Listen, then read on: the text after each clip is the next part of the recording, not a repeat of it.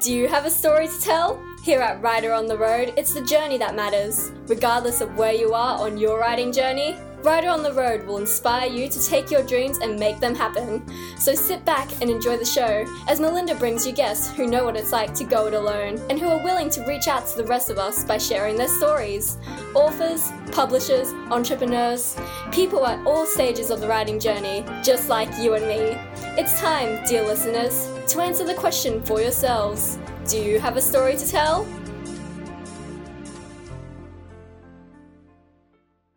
And it's welcome to another episode of Writer on the Road. Today we're off to sunny Tasmania, and I say that seriously because it's not sunny for long in Tasmania, so we've got to celebrate it while we can.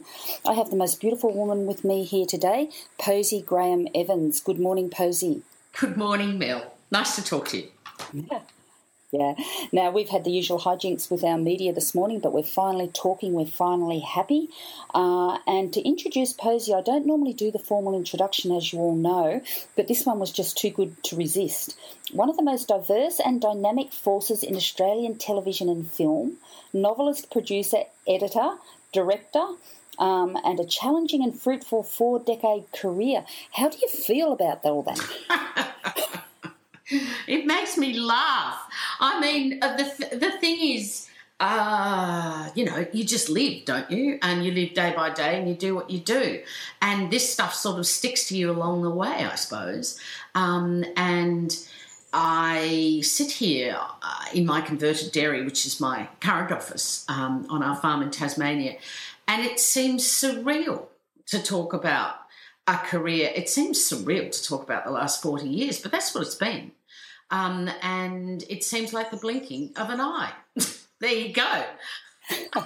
and that and that's the scary thing and that's what I want to talk to Posie today about everybody is that creative life and getting that balance and I'm going to guess Posie that you wouldn't be anywhere else I'm just laughing at the notion of balance I mean I think sorry just to go back to this um, um, balance and not wanting to be anywhere else. No, I'm very happy where I am. Um, and uh, we've had this place for 10 years and I've come and gone from it a fair bit, but um, it's very important to me because it's, um, I can't see another house from where I am. I just see bush and water and hills. Uh, and yet there's good coffee uh, a kilometre away, so down the hill. Um, but balance, wow. I think in my case, I'm sure there are some people who are much, much better at acquiring balance than I've proved to be. I suppose I get a stab at balance from time to time and things will go smoothly for a bit. But I'm obsessive, and when I'm um, on something, I'm on it, I suppose, and that's not balanced at all. And sometimes that takes a toll, and it depends how much you like it. If you love it, then the notion of balance isn't something I even think about it, I suppose. Um, I like it when I know I've got it, um, but that's not very often. Yeah. Now, I was attracted to uh, Posie's, I guess, website blog many years ago when I bought the Island House. Ah and I was just the what what engaged me was your trip, your research trip. Yes. Uh, when you were also you were heading off, I think, to do your next book, uh, and it was to Scotland. Mm. So I saw all these amazing photographs. Posie, you're a bit of a photographer as well. Look, I am. Um, I, I use Instagram much more these days. Some kind person hacked my website and took it off air, um, and which was a really strange experience. And I've got unbelievably a website all designed and ready to go. And I can't just face I can't face pushing the button um, because uh, I know that sounds ridiculous. Because at the moment I've sort of backed away a bit from writing because I just wrote myself out really. And it's not that I haven't got books stacked up in my head, but I was finding all the burdens of keeping a website going, posting to Facebook. Um, you know all the things that you do and that your publishers expect you to do um, naturally these days. It's like checking your groceries out at the supermarket. We're expected to do everything ourselves these days. And it's not that I don't like doing it, it's not that I don't like photographs, but my life is very, very full, and I hate feeling compelled. Uh, I, I, hate being nudged by conscience um, to post when when I really don't want to. Sometimes I just don't want to. So taking photographs and Instagram suits me well. I've got a, I've got a, a handle which is called Posy Writer on Instagram, and I've got another one on our accommodation business. And I do find this place inspirational for photographs. The landscape and the light is is lovely. It's really lovely, whatever season of the year. Yeah. Now, look, there's so much to unpack in what Posie has said. I did ask that um, question about balance a little bit cheekily, but I've got to remember that I'm speaking to someone who's who's on the ball here. Posie, everything I've read about you is that struggle between wanting to do everything all at once and then wanting to um, be attuned to the quiet, unpeopled landscapes. And I thought that juxtaposition, I just had to talk about it. Look, it is a conflict because. Um, um, I don't know how you find it, but to write is an interior process, isn't it? And and and you have to when you write. You can't. Well, I know some people do write in cafes. I mean. Um, uh, J.K. Rowling most uh, most vividly as a recent example I can think of. But some people like to write uh, in busy places with people coming and going. I found I can't. I need to be somewhere because it's a process for me of getting down into it somehow, you know, kind of shedding the layers of the world and just uh, letting the tractor beam take you home, as it were. Now, that's a process which is about solitude for me.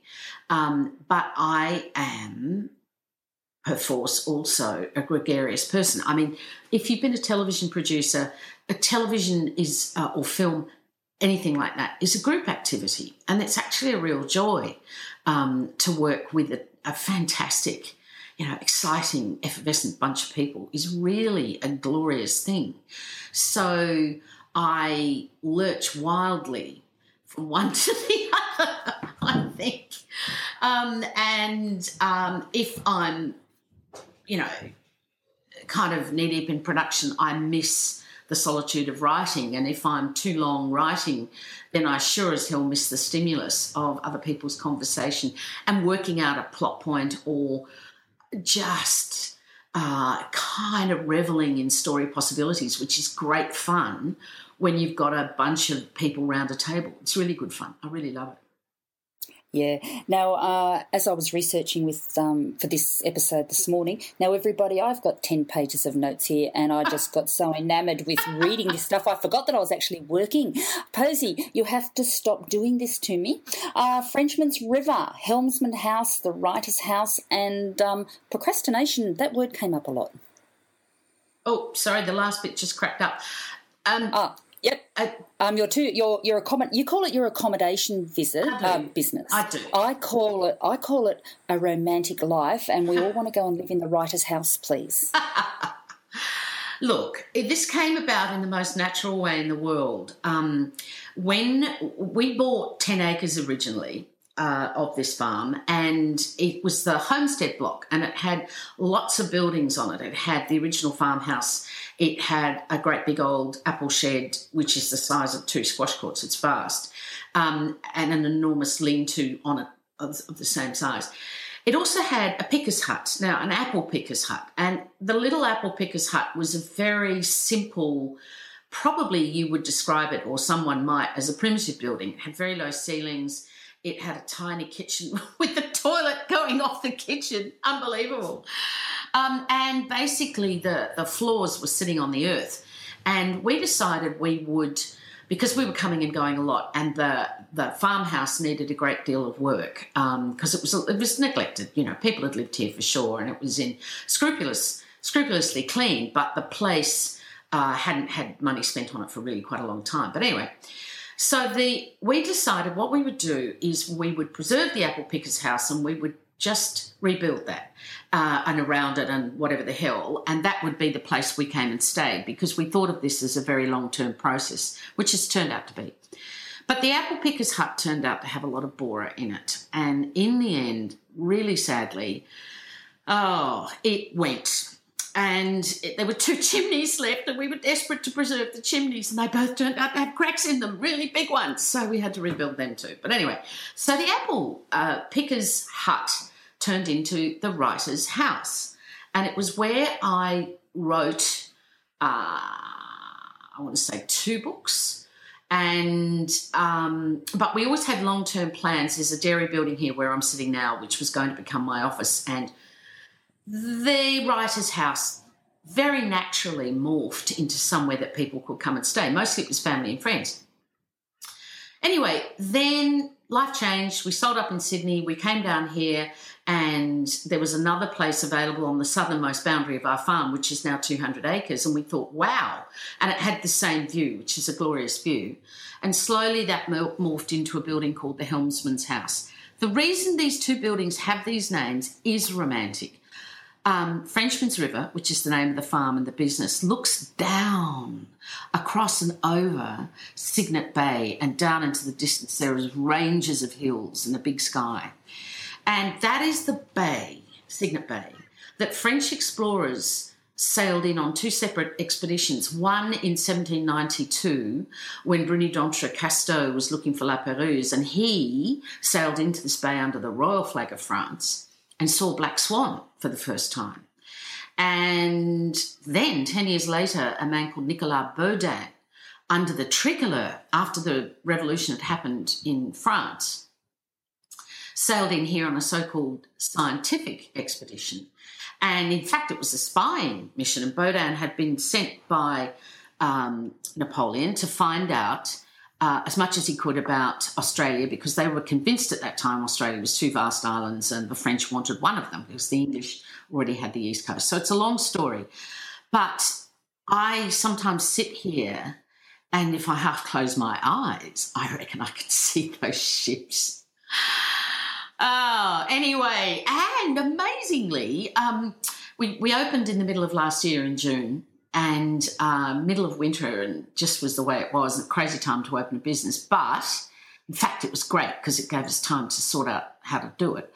Um, we won a national award on stays we won an award for the most romantic house the helmsman's house. Um, on stays and uh, that's i don't know how we did that anyway so there you go I'm, I'm sitting here laughing. There goes four pages of my notes, everybody. Posie's covered it very succinctly and beautifully, I might add. You, you paint beautiful word pictures. Uh, now, my interest is a little bit deeper uh, in the area that you're that you're living. The very first novel I wrote, I set it in the Huon Valley. I set oh, it on did. the Huon River. Yeah, and it was the Timbers. I never finished it or published it. That's that's the story of my life. Um, but I remember sending oh, it off I can to you. Tips about how to do that. But anyway, yeah. well, we might talk about that next because everyone here, uh, we're all writers, and we'd love to hear your advice on that one. Um, but the Huon River, I sent it off to Lynne Wilding. Uh, she, everyone, I guess, who's listening, uh, knew Lynne and how she helped so many many writers along the way. And she loved what I was doing, but she told me I had to rewrite the whole first um, third of the book. So I actually went, oh, that's all too hard, and I went on to the next one. But I remember going to the State Library. Um, in Tasmania there and and loving looking at the history of the place. When I was researching with you this morning, Posie, those names Picker's Hut, um, Frenchman's River, the D'Entrecasteaux Channel, it brought it all back. You really are in one of the most beautiful parts of the world oh, uh, that a writer could be. Oh, oh we are. I, I I think there's no contest. I mean, the world is full of beautiful places, and the wonderful thing about about social media and things like Instagram, Facebook, all of that it's marvelous actually to be reminded all over again how glorious everywhere in the world is. But if you've got to be anywhere, this is pretty nice. It's not for everybody because it's a, as you would know, a tiny, tiny place. Um, but uh, it is that combination of water and sky and pasture and the aurora. You know, um, in in in winter, uh, it's Tasmania is a pretty good place for for auroras. And sometimes the southern sky here uh, lights up with what appears to be an extra city the size of London on the southern horizon. Suddenly there's all this light. Um, anyway, it's you have to get up pretty late or very early, mostly to see it. And I've, um, but it's they're seen around here, and I think it's magic. I think it's magic Just Yeah. Now, for everyone who doesn't know, the Huon Valley is an hour, roughly an hour south of yeah, Hobart. we're about forty-five minutes from Hobart, where we are. Yeah, Yeah. it's a pretty. It ends. Um, there's some pretty great bushwalking uh, south of where you are, Posie, and only intrepid bushwalkers Yeah. go that far. I think Steve Parish took a lot of his photographs in Tasmania, and, and really um, those those jungles, those um, I guess rainforests, Well, they're just magic. It's the southern wilderness. Um, you know, the road runs out when you when you go south. The road stops at a place called Southport, and after that, you can only walk or go by boat into the southwest wilderness. And there are still places there that no one has ever been. Now, you know, we live in a different world, but once there were no roads from the Huon Valley to Hobart, and people, if they wanted to come here, could only come on a boat. And that's how the fruit that was once grown here uh, basically went out to the world on ships. Um, so yes, it's I I like little places. I've lived in plenty of cities, um, but I like little places. I just do. Yeah, and um, Huon Valley it attracts a lot of artistic types uh, as well, Posie. So so you're in good company down there. Mm, oh, definitely. I mean, these valleys are stuffed with writers and painters and musicians. And astonishing still that a lot of wonderful um, skills survive from the early days tucked up into these valleys. You'll find people who are bronze casters and, you know, blacksmiths and woodworkers who are fantastic. Yeah, and a wonderful place for romance writers, everybody. So all you romance writers out there, uh, Jenn McLeod, if you've got that um, fifth wheeler of yours, great place to get down. I don't know how you go. Yeah, I don't know how you go on the windy roads, but it can happen. Um, Helen Young can sail a yacht. I've got a picture of Jenn going around the roads with her caravan. oh, so she did manage it. She's been there, done No, no, that. no, she hasn't. But we, um, oh, I, I, I'm, I'm a big fan of Jenn's, and uh, no, no, I, she just, I, I know she's intrepid. No, she hasn't been down here yet, but she knows she's welcome anytime. Yeah, I, I laughed when I arrived in Tasmania, and we were on the west coast, Posie, and they said it rains for 300 days of the year. Well, as I said, um, I counted them, and they were they were right. It did rain for 300 days, but I do. Uh, we're in Rosebery. All right. Oh, I know where Rosebery is. Yep, yep. Yeah, so it's on the way to Queenstown, Queen, uh, Queenstown and Zeehan, but it's the history of the places and the trees and the, I guess, the convict history. Um, you're obviously a great lover of history because of your books. When you were when you were writing, I think it's um, well, let me check my notes here. Wildwood, um, that came out in 2015. That goes back to the 13th and 14th century. It does. It does.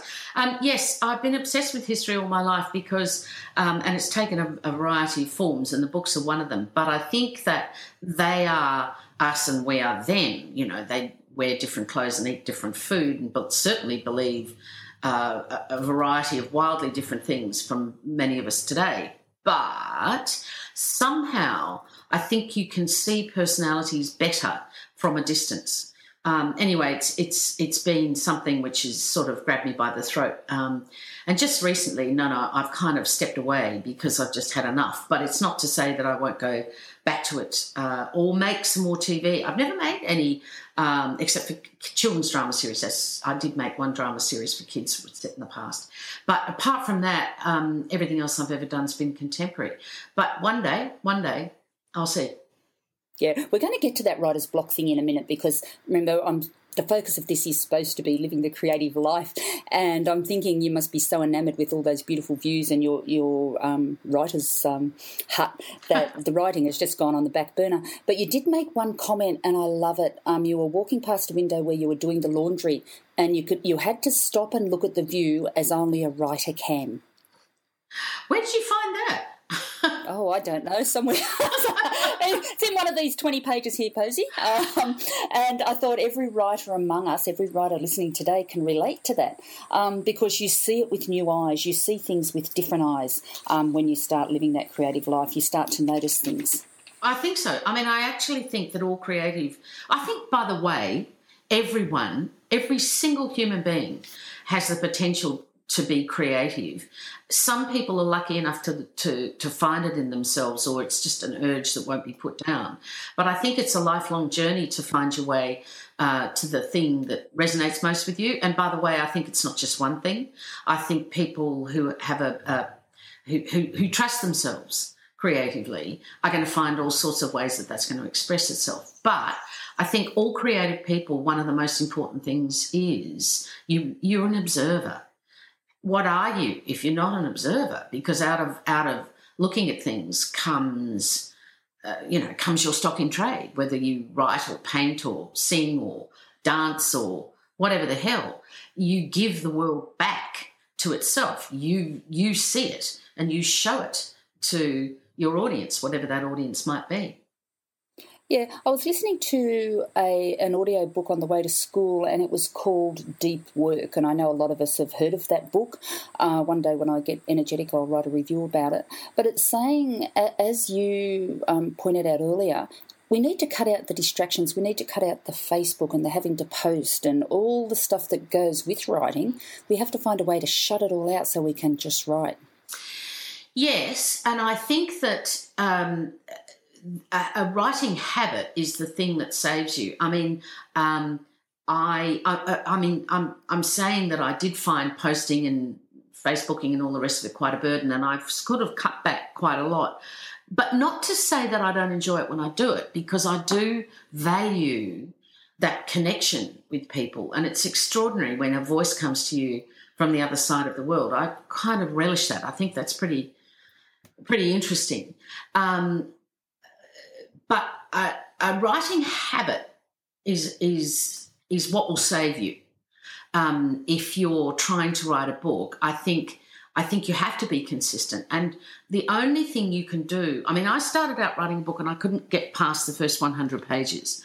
And a friend of mine gave me some very good advice, which I think was originally John Marsden's, I'm pretty sure it was. But anyway, I'll pass it on in case you haven't heard it. And it did save me and it turned me into a writer. All I did, because I used to say to myself, well, I'm going to write every night when I come home from work. Well, you can't, not when you're doing 14 hour days. And that sets you up to fail because you're very good for the first week, and then the second week it's harder, and then the third week it dribbles away. But on your way to becoming a professional writer or full time writer, self publishing, publishing, whatever the hell it is, little and often is the thing that'll get you there. So I I worked out uh, this piece of advice was work out when you really can write. And if it's only once a week, make it once a week. And if it's only two hours, make it two hours. So I started writing on Sunday afternoons. Now, it's very antisocial, and I regret that I developed such a disciplined habit about it because it meant it cut me out of other forms of my life. Um, but unfortunately, you've got to give to get. So I used to have lunch, and about one o'clock, I would go and wherever I was at that time, I would write. And I did indeed write for two hours. Now, I'm a fast writer when I really put my mind to it, and that's just training. So I, I generate, you know, whatever I generated. And then I would leave it alone for from Sunday to Sunday. And the next time I would sit down, I would write chapter two, I would reread what I had written the first week or the week before. And all I would do was reread it. I would not polish every perfect word. I would not reanalyze sentences. I would not I would not recreate what I had done. I would clean it up. And that's literally all I did. Clean it up. Shorten some stuff, um, check it. And by the time I got to the end of that, whatever number of words, I was back in that world and I was ready to write chapter two. And I wrote chapter two. The other wonderful bit of advice, which I thought was wonderful and very, uh, well, it works for me, may not for everybody else stop in the middle of a sentence. Stop, just stop. When you're ready to get up, stop and go away.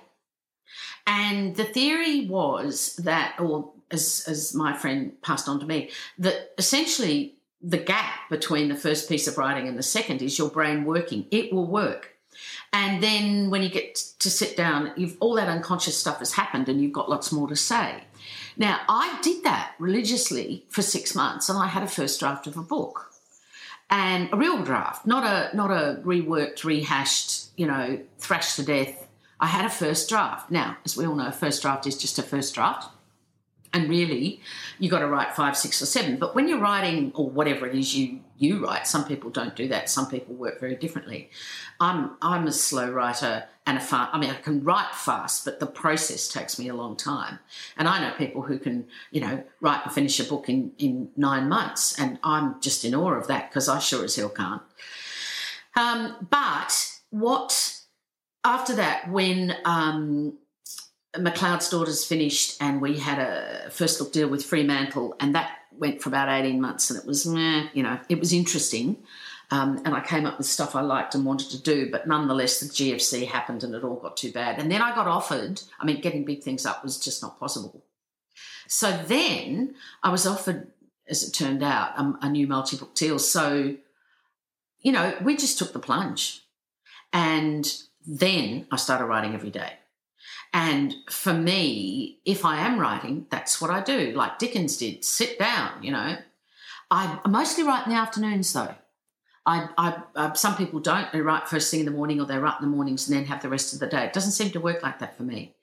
Um, so I write in the afternoons, and I again after lunch, and then I'll get up at about seven o'clock or something and go in. If I'm really writing and I've got to do it, well, then it's seven days a week. Now, that's a big change. Um, and it's only just the way it's developed for me. Um, and yeah, people have lots of different ways of doing it. Yeah, now I'm going to ask this question now um, because um, I'm really trying to resist McLeod's Daughters, which is where I want to go, everybody. Um, and you must get so sick of it, but I've got my 14 year old wants to know. Uh, we're talking about um, book number seven. I believe it's book number seven, mm. but you can correct me if I'm wrong. You got to about July of last year and you just had to put it down because you found um, that it was turning to mud. It was mm. being a bit of a slog for you. Um, I was um, hating it. Yeah, and that that's a good sign. It takes a strong person to to stop, step back. Uh, do you think you'll you'll either get back to that one or start a new one? Oh, it's a story that I want to tell. The Island House stalled halfway through, and the Island House um, got to a second draft also, The Dressmaker, not the film, but the book The Dressmaker, which I wrote, A different, totally different, set in uh, uh, Victorian England. I, um, I, researched that, Posie. I had to check that it wasn't one and the same. Everybody, it's not um, the Kate no, Winslet one, it's the real historical one. Yeah, yeah, yeah. um, but um, I got to a second draft on The Dressmaker, and my Australian editor, who I adore, read it, and she said, You've got to start again and it was that's this time it was seriously a manuscript thick enough that she could stand on to get things down from the top shelf. She said, You're writing about the wrong person. That's who you should be writing about. That person there. That's where the book is. And I just was completely devastated. Uh, terrible. It was just an awful experience. But uh, with her help, and she basically helped my hand uh, I kind of got it back up again. And in the end, I was very satisfied with the book. But it took five or six drafts. Um, and that was a tough one. Um, and so was the Island House. It took me four years to get back to the Island House. Um, but this one, the Outer Sea, I will get there at some point, just not now. I mean, it was a, it was a cascading series of events. My publisher is Simon and Schuster, and I was working with a New York editor who was a darling, and we'd done four books. So I had I work draft by draft with an Australian editor when I write, and she's my long term editor, Nicola O'Shea. I can't recommend her too highly. She's stunning, um, and she's a great structuralist. Um, and she knows how to work with writers. She understands how fragile the experience can be, um, and how you need to continue to have confidence in your work, and that's sometimes difficult. Anyway, so my New York editor, lovely woman, Sarah Branham, uh, had rung me around Christmas of last year and basically said that she was leaving Simon and Schuster uh, for a whole variety of reasons. You know, life gets in the way of all sorts of things. And what that meant was that I would need, I would end up with another, a person um, from Simon and Schuster in New York that I hadn't met. And I don't like working with people that I haven't met. So that would mean getting on a plane. And I was struggling with the book and really struggling. And um, it's I know there's a, there's a story there. It's just a complete mess at the moment, and I know. I mean, I, I do have faith long term that I will write again. I just want time off, and the the issue, of course, in the world of commercial publishing is naturally it's such a nerve wracking business. They need to know that their pipeline is sorted and filled up and that they've got books coming out from X, Y, and Z at a particular time. And I, to be honest with you, just felt I had to get off that um, treadmill, just had to. So, you know, still going on a bit um, uh, because I'm trying, uh, you know, there's, there's a resolution required really with the publishers, and um, that's still ongoing. But I feel all right about it. And if I never write again, I'll feel all right about that too um, because it, it's like you dam up water and it finds another path. And I think that's what's happening at the moment in, in my head. I don't know. We'll see. Yeah, and you didn't call it writer's block, you called it writer's depression. Yeah, oh, yeah. Yeah, so it, it's interesting how how we move past and move forward from those things. Uh, living in Tasmania, uh, having all that wonderful history of Van Diemen's Land, having um, was it? I've forgotten the name of it. Where, where's the island over on the west coast where they used to put all the prisoners? Uh, Sarah Island and Macquarie Harbour. Macquarie Harbour. yeah, Macquarie. Yeah, Macquarie Harbour. Yeah. Do you think you'll ever write a, a, a Van Diemen Land uh, novel? Well, um, I don't know. Um, there's something I want to make, which is a ghost story, um, which is set in Tasmania, which might novelise after the fact. I don't know.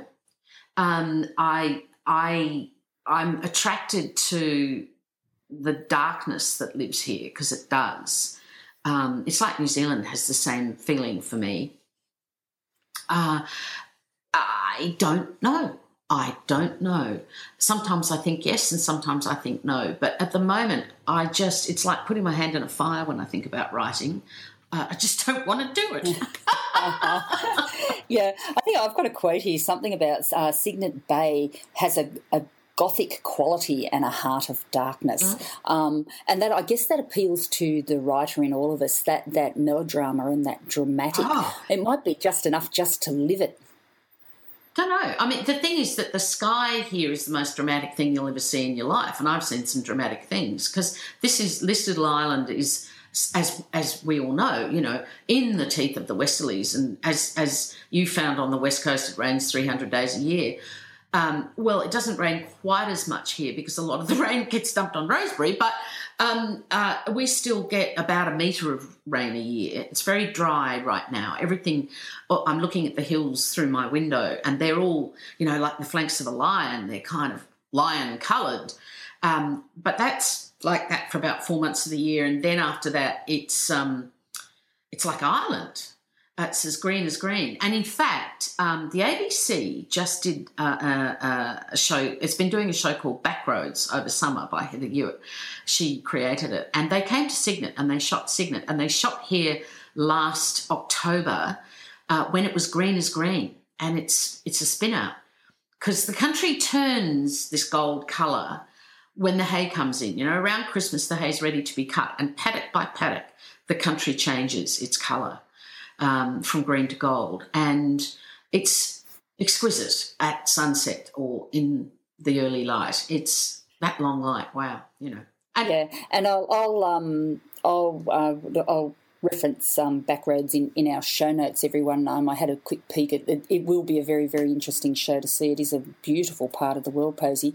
Uh, now, but you have to be, I guess, a certain type of person because when your toothpaste freezes, You've got to say, why am I living here? And I know I ask myself many a time, uh, why am I living here? And then you'd walk outside and you'd see the mountains mm. and you go, oh, yeah, I remember now. Mm, that's right. And I don't mind the cold, you see. I like cold um, because I was born in England, and I think what you first know as a child came to Tasmania. My father was the Tasmanian connection, came here with my parents when I was 15. Um, and what you first know sinks very deep.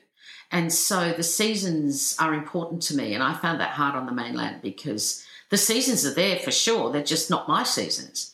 Um, and I think that winter for me is all about lighting the fire, you know, and drawing the curtains against the dark and um, and holding a glass of red wine up to the light of the fire. I can think of no happier time. Um, so as long as you can get warm and you've got one warm room, you're all right. Yeah, everybody. And look, the old woodpile, um, the white tip spiders that go with the woodpile. look, I, I, remember the days. It's why I ended up on Magnetic Island, everybody. Um, they, it, they, it does have its place. But as a writer and as um, a creative, I guess, artist and living, living the creative life, what, what's next for you? Do you know, I don't know. Um, I think uh, all my life I've been an experiencer, and uh, I've I've run very hard to bring things into being, and sometimes they've been impossible and they haven't kind of surfaced, and other times they surface with a bang, and then you're kind of along for the ride. I think uh, something's brewing. Um, and I've, I've had a few false starts over the last two or three years, not just writing. I was developing a series in New Zealand, which I love, and we got we got all the way through to the end and we fell at the last hurdle, you know, because network TV um, is uh, going through interesting transitions as well. And I love working, I'm on various boards. I'm on the board of Screen Tas, and what happens here is the life of the screen industry in Tasmania is, you know, waking up, stretching and bending. Lion, which is out there right now, was shot in Hobart, and it, uh, you know, it's got a real chance at the Oscars um, the Kettering incident, blah, blah, blah, blah, blah. So I don't know. I kind of feel like um, there's something to be said uh, for just for just surrendering to see what walks through the door. Um, and uh, it's an interesting world out there. People contact me. Yeah. Mm. And it's the seasons, seasons of a creative life. You can't live that high point all the oh, time. Oh, no. You have to have to, as you said, sit back and, and enjoy the white room. I was listening to another thing, and this woman was talking about, and she was talking about the creative life and embracing the white empty room, and and trusting that something will fill it. I do. I really, I really get that. Um, and um, my mother was also a novelist. She had uh, she lived in London. She had her first three books published by Hutchinson between her. She was between the ages of twenty three and twenty six. Two out of the three of them were optioned by Hollywood studios. They were. Then the war happened. Nothing happened, and you know other nothing happened with those books. Her last book was published when she was eighty seven. And um, so I do trust. I do trust. I trust the genes somehow.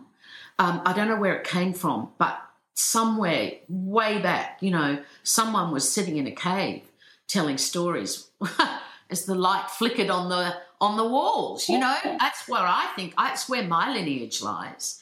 Um, now I went off in a little tangent trying to find your mother's name.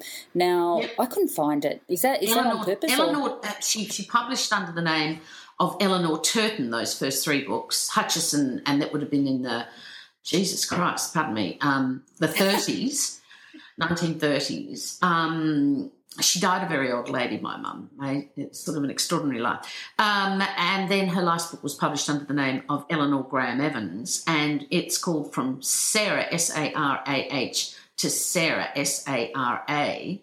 Um, and in one form, uh, when she was first, in, was, she was 70 something, that unpublished book uh, won what was then the Alan Marshall Award for a Best Unpublished Novel um, and she couldn't get a publisher to take her on because um, she was whatever she was 72 or 73 then she it became a hobby and she worked with a very good editor and the book got you know she she renewed it and whatever the hell. And it got published by a small tasmanian publisher uh, when she was 87 and it was launched by brian harradine who was a senator then for Tasmania, uh, you know, world famous in Tasmania was Brian.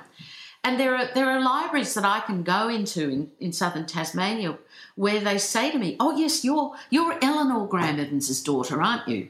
Which pleases me. so, so you're from a long line of strong women, I'm guessing, because your characters are very strong women as well.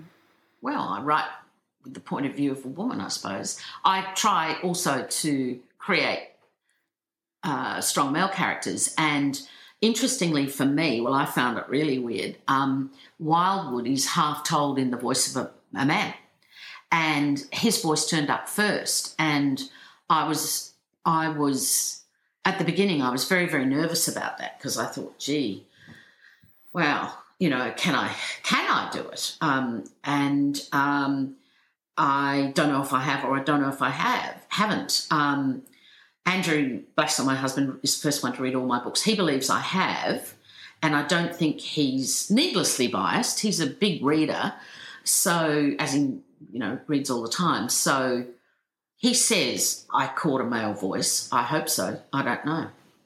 Mm. And I think the Kirkus review, I was, I was, um, I went down so many rabbit holes wow. today. Um, Posie, you've got no idea. Um, but a Kirkus review actually, I don't even know. I just, it just came up and I read it. But they actually liked your, um, your male character um, better than your female character. They liked your female character, but they actually said that the real hero of the story was was him. Fascinating. I haven't read that. I think that um, uh, I write books. Um, uh, I guess I'm a storyteller. That's what I do, and um, I. I I try not to be influenced by what people say. All I can do is write the story. I can't turn myself into what somebody would like me to be or write what somebody would like me to write. It just doesn't work. I kind of read books. I think I sorry, I write books. I reckon uh, because they're the sort of books I'd like to read. Yeah, and I think that I think that's um, one of the secrets, isn't it? You you yeah. you write what you love, you write what you you want. Uh, now I'm just thinking of your writer's house that you have down there. Um, I guess you'll surround yourself with people who have the same passions of you. If you've got those two beautiful cottages on Frenchman's Farm there or Frenchman's River, I'm guessing you get a lot of writing visitors. No, not so far. It's it's interesting. People have said to me, "Why don't you do a writing school here?" Because I could. Um, and I, I, I, I may, I don't know. Um, I, I don't know. Uh, no, no, sort of, we have a really wide range of people who come and stay. You're like a taxi driver, really. You know, you don't know what the fare is going to be or who they are or where they're going to come from. And we've had people from overseas. We've had a fair few Tasmanians, which I'm thrilled about. Um, uh, you know, we just no, very wide. No, I don't think anybody who's claimed consciously to be a writer. I haven't, yeah. but I haven't promoted it like that. You know, I haven't gone come and stay with Posie Graeme-Evans. I haven't done that. This is this is a tourism business. I don't think you need to. Um, Winsor Dobbin covered you for the Food, Wine and Travel in Melbourne. Uh, did a beautiful review for you. Uh, Michelle Hespe, who yes! who is a peer of mine, she did a beautiful six or eight page, um, which oh. I couldn't access, so I'm going to get her to send it to me. It's um, but absolutely the photos, gobsmacking. It's absolutely yeah. gobsmacking. Oh well, we were very fortunate. The photos. I mean, I take lots of photos, so some of our photos um, that end up are photos that I take. But we've got a, a very distinguished um, architectural landscape photographer who lives very close, who took, and is a lovely man, um, who took the photographs of the two places and the farm. And Christ, pardon me for those who are religious, what an eye that man has. Amazing. Yeah, I think I was reading something about um, you were very nice to him about how he worked the cherry picker. Um, uh, so, is um, can I mention his name or is that yes, private? Kraig Carlstrom. Kraig? Kraig yeah, Carlstrom, Kraig. everybody. Um, K R A I G Carlstrom, C A R L S T R O M. And um, look, he's worked with all the great architects of Australia, Glenn Murcutt, you name it, um, taking photographs of their buildings. But he's also just a profoundly good um, photographer of, uh, he's, he's a mariner. So he's in love with boats in the water, but he's also uh, and has various long term collaborations. He takes exquisite landscape photographs, they're just extraordinary. Um, yeah. You can you and, can tell I rather like them. uh, look, and not only do you like them, you take beautiful ones yourself. You make a tree look amazing, and then I look at the Cygnet River with the little boat sitting on it. Huon, uh, the Huon River, everybody. It's um, the Huon Pine is famous for boat masts, mm. um, and Tasmania has an amazing maritime history. It has an amazing maritime museum down there, and it's just crying out for more stories to be told. So if you're looking for a story idea, you've just got to go and visit Posie, sit in the writer's cottage, and, and go for it. Now, look, I've taken up 45 minutes of your time, and I haven't even asked about McLeod's daughters. Now, we don't watch TV in our household, Posie, but I can tell you we have probably watched your series probably four times. What? We're going through it again at the moment. my daughters and I are obsessed.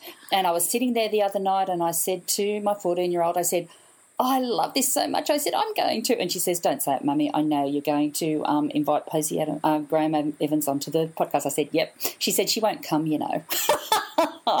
so, so when I told her, guess what, Posie's coming on the podcast with me, she said, Find out what happened to the, and I don't know the actor's name, she did, what happened to Claire. Oh, okay. So Lisa, Claire, um, um, Lisa Chappell, who played the character of Claire, famously that character died um, in series three, and we went for eight series. Now, uh, there were really good reasons, and we desperately wanted Lisa to stay on the series, but she just got married. We were also shooting 100% on location in South Australia, which is a long way away from the centre of, you know, where actors congregate and um, first nights happen and all of that stuff. So I think that there were very good reasons why Lisa didn't want to stay on the show. It was also grueling. It was 100% all weathers, outside, you know, animals. It was a tough, tough series on everyone um, to make, but the results were pretty special. Um, so Lisa went back. Uh, well, she lived quite a while in Sydney, but she's a stage actress, and I believe that's. I would. I, I, I'm speaking for her, but as far as I can tell, I think stage is Lisa's first love and she's a New Zealander and she's got a strong family in New Zealand. So I'm pretty sure she ended up back in New Zealand doing stage work. She's done. Um, she's done uh, did a, a, film in Adelaide a couple of years ago, um, and uh, she pops up. You see her from time to time um, in guest roles. Um, she looks fantastically fit and strong, and um, yeah, no, I mean, I, I, I, I you know, it, it's funny. People that you work with for a long time come in and out of your lives. Um, but of course, um, in the entertainment business, everyone, everyone is a gypsy. You move from job to job, and and it's always lovely when people come back out of the ether towards you, and you hear uh, you hear where they are and what they're doing. It's lovely. I've been talking yeah. to Aaron recently, um, and uh, just on and off because there was a I don't know we were in touch on some something, um, and it was lovely to catch up with them, you know, etc. Yeah, I think I found um, where did Tess Tess McLeod? I don't, I don't know the actor's name, I only know the character. Right. Bridie, that's right. She turned up in um, 800 Words yeah. recently as well. So they come around and they swings and roundabouts. Yeah. Um, now, um, McLeod's Daughters won um, some big best drama on uh, the 60 year anniversary of television. And McLeod's no. It, it, was amazing. The most, it was, I couldn't believe this. I've actually got it. Uh, it's, uh, this was Channel, they, they did a, a viewer survey, you know, of all the shows in the last 60 years, what's the one that you loved? Uh, and McLeod's was it. And uh, I'll just see if I can find out what they actually said. No, I can't remember. Um, but it was something like um, uh, the most popular show in 60 years was McLeod's Daughters, like against all comers, which I just thought was astonishing. Yeah, I, I read go. that out this morning. We, we were very, very excited about that, Posie. Um, we were very sad when Claire got killed off, but we watched it right till the end. As I said, we're up to our fourth watching of it. And I'm wondering why, because my daughters are 14 and 16, and just the characters that you created, mm-hmm. I guess they they resonate with, with all of us um, in that, and I know this is a passion of yours, and I know it's something you believe in, uh, women with strong values and the country that we live in. I think was it filmed over in Burra somewhere.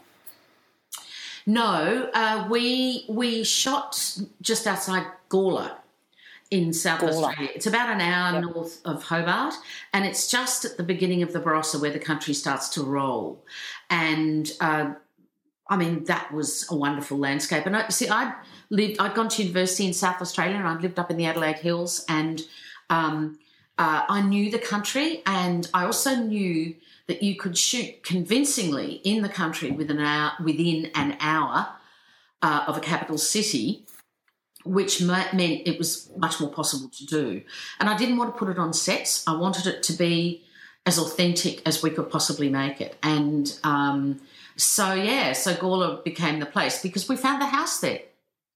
And um, we made the telly movie there, and it was huge. But then the network took a long time to make up its mind whether we should do it or not. Um, and then finally we rolled, and yeah, we were there for a long time. Yeah, and I think that's part of your your personality that you just I think you're I guess a little bit shy in saying oh it happened in the end, but I think it happened because of of your strength and your determination to make it happen. Uh, I'd like to finish now because it's 50 minutes in ah! and I'm just taking pure advantage here. Can you finish off for us, Posie, talking about sunrises, sunsets, and chooks? oh yeah, well, I mean, the thing is, you can kind of see and smell the sunrise, and uh, and and and to stand outside and inhale the light is very important to me somehow. Um, and yes, I've got chooks, and they're hilarious. Um, they're very friendly, and they're very greedy. And they're a lesson to us all that you need very simple things in your life. You need somewhere to shelter and you need enough food. That's pretty much it. Oh, beautiful. And that's it about the creative life, everybody. You've heard it straight from Posy Graham Evans, the um, I guess the the matriarch of 40 years of all those things that you did and lived and all the all the awards that you've won. Just wonderful. Um, there's no such thing as balance. We know that. We all know that. Uh, there are seasons in your life and you've got to have nature around you because it is just speaks to your soul. So thank you, Posie. It's a pleasure. And thank you very much, Mel. Okay, and that's it from Rider on the Road.